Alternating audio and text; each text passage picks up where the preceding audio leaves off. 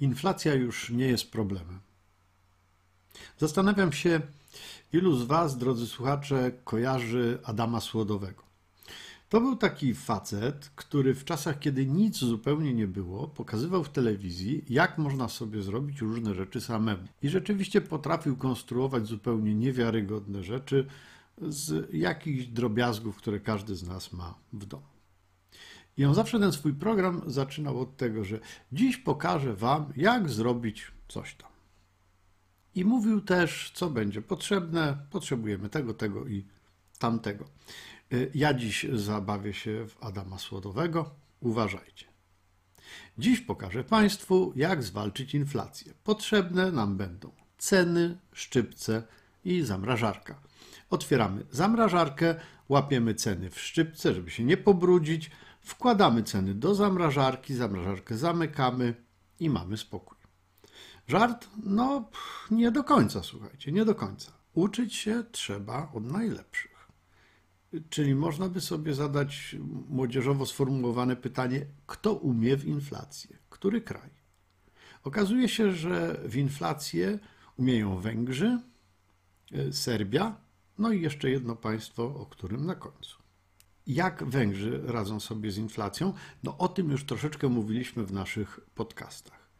Na przykład benzyna do zamrażarki, cyk i już jest niska cena.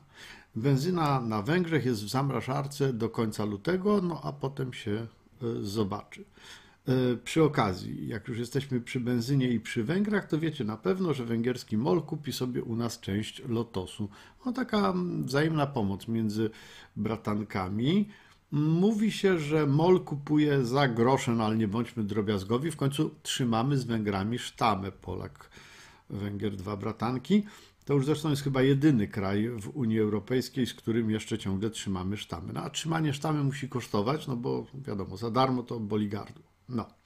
Mówi się też, że MOL ma związki z Rosjanami. No ale co, co zrobić? No takich mamy bratanków, rodziny się nie wybiera, rodzinę się ma. No to mamy taką rodzinę.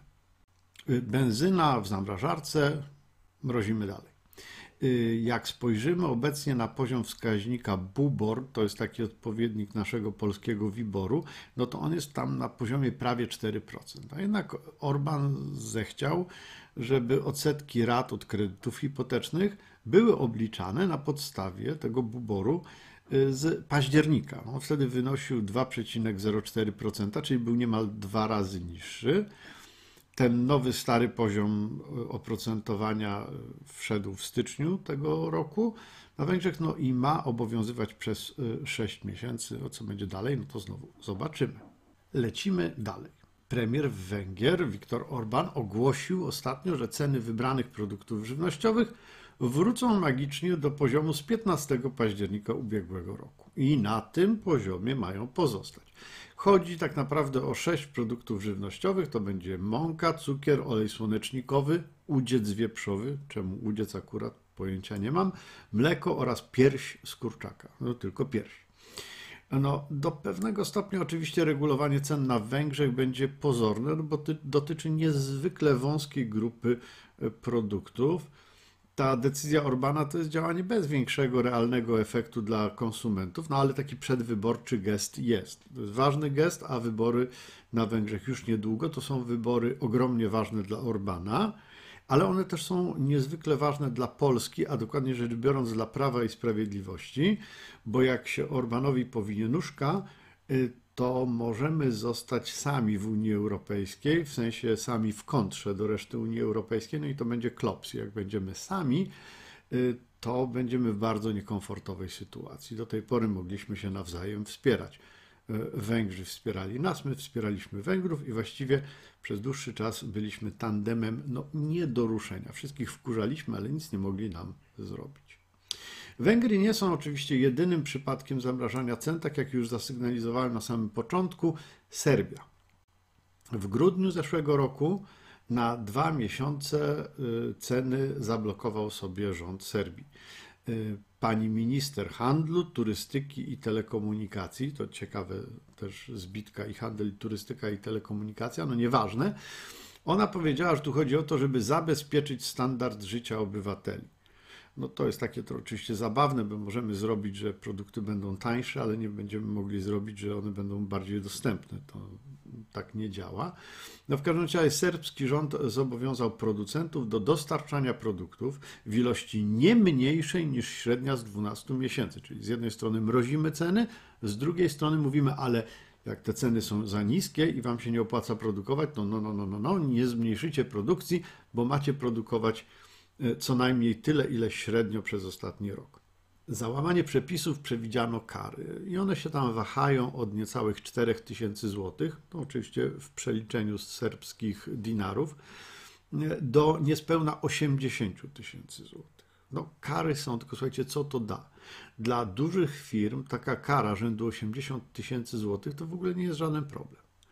E, dla małych, no to może być problem, to może być wręcz wyrok śmierci na małe firmy. Tylko zobaczcie, jak mali padną i zostaną tylko duzi, no to przecież poziom konkurencji się zmniejszy.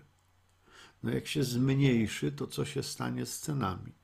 No my na ekonomii uczymy, że jak poziom konkurencji się zmniejsza, to ceny rosną. Ale może jest jakaś serbska odmiana ekonomii, w której tak się nie dzieje. Nie wiem, nie słyszałem. No a co u nas? No lipa, panie, lipa. U nas zamiast mrozić, to my tarczujemy. Tarczujemy, czyli obniżamy podatki i to tworzy tarczę. Obniżyliśmy na podatek na paliwo, e, teraz VAT na żywność pójdzie z 5% na 0. No i mają być takie tabliczki, słuchajcie, w każdym sklepie, że podatek jest niższy dzięki rządowi, tak żeby ludzie wiedzieli, komu to zawdzięczają. Ja już widzę oczami wyobraźni te tabliczki, które mówią o tym, że podatek jest niższy, a obok te tabliczki, że ceny prądu są dużo, dużo wyższe, ceny gazu są dużo, dużo wyższe, więc cena i tak jest wyższa i w ogóle dziękujemy PiS i, i tyle. Y, słuchajcie, no nie spadną ceny w wyniku, w wyniku działania tej tarczy. Ja nie sądzę, naprawdę. W dużym takim uproszczeniu można by powiedzieć, że jak VAT idzie w dół z tych 5% do zera, to ceny pójdą w górę normalnie, tak jakby nic się nie działo.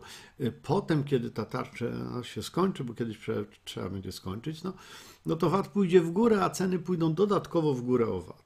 Ja na swoim Facebooku tłumaczyłem, dlaczego chętni mogą zajrzeć, bo mój Facebook jest publiczny, publicznie to tłumaczyłem. Ale słuchajcie, jest nadzieja. Jest nadzieja. Nadzieja nazywa się poseł PiS. Y, tak dokładnie to on się nazywa Kazimierz Smoliński. No i on ma, jak on to powiedział, autorski program. Autorski. Znaczy, on jest autorem tego programu. Program zawiera się mniej więcej w tym. Chcemy nawet wprowadzić ceny regulowane na podstawowe artykuły żywnościowe. Tak powiedział pan poseł, dając znać wszystkim, że jest oględnie mówiąc taki no, nie najmądrzejszy, a niektórzy pewnie nawet nazwaliby go tak, jak Żulczyk nazwał Dudę. Kto nie wie, niech sobie wygoogluje. Czy da się przetrwać regulowanie cen?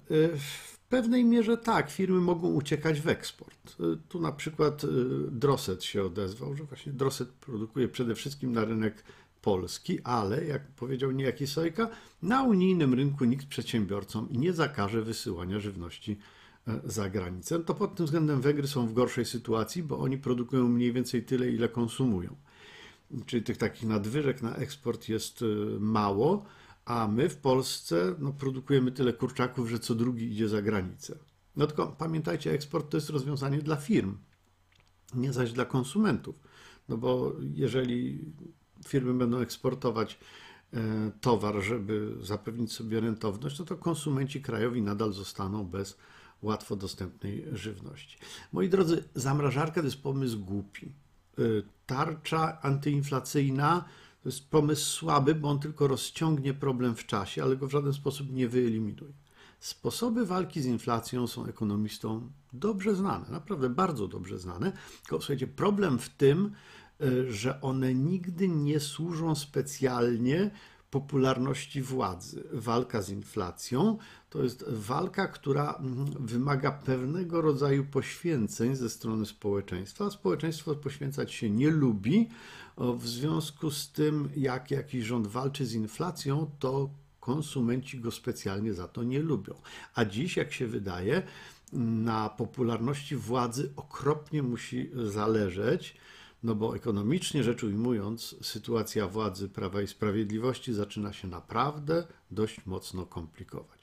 Jak nigdy dotąd, co dla jednych jest źródłem zmartwienia, dla innych zaś źródłem nadziei. No, to do usłyszenia.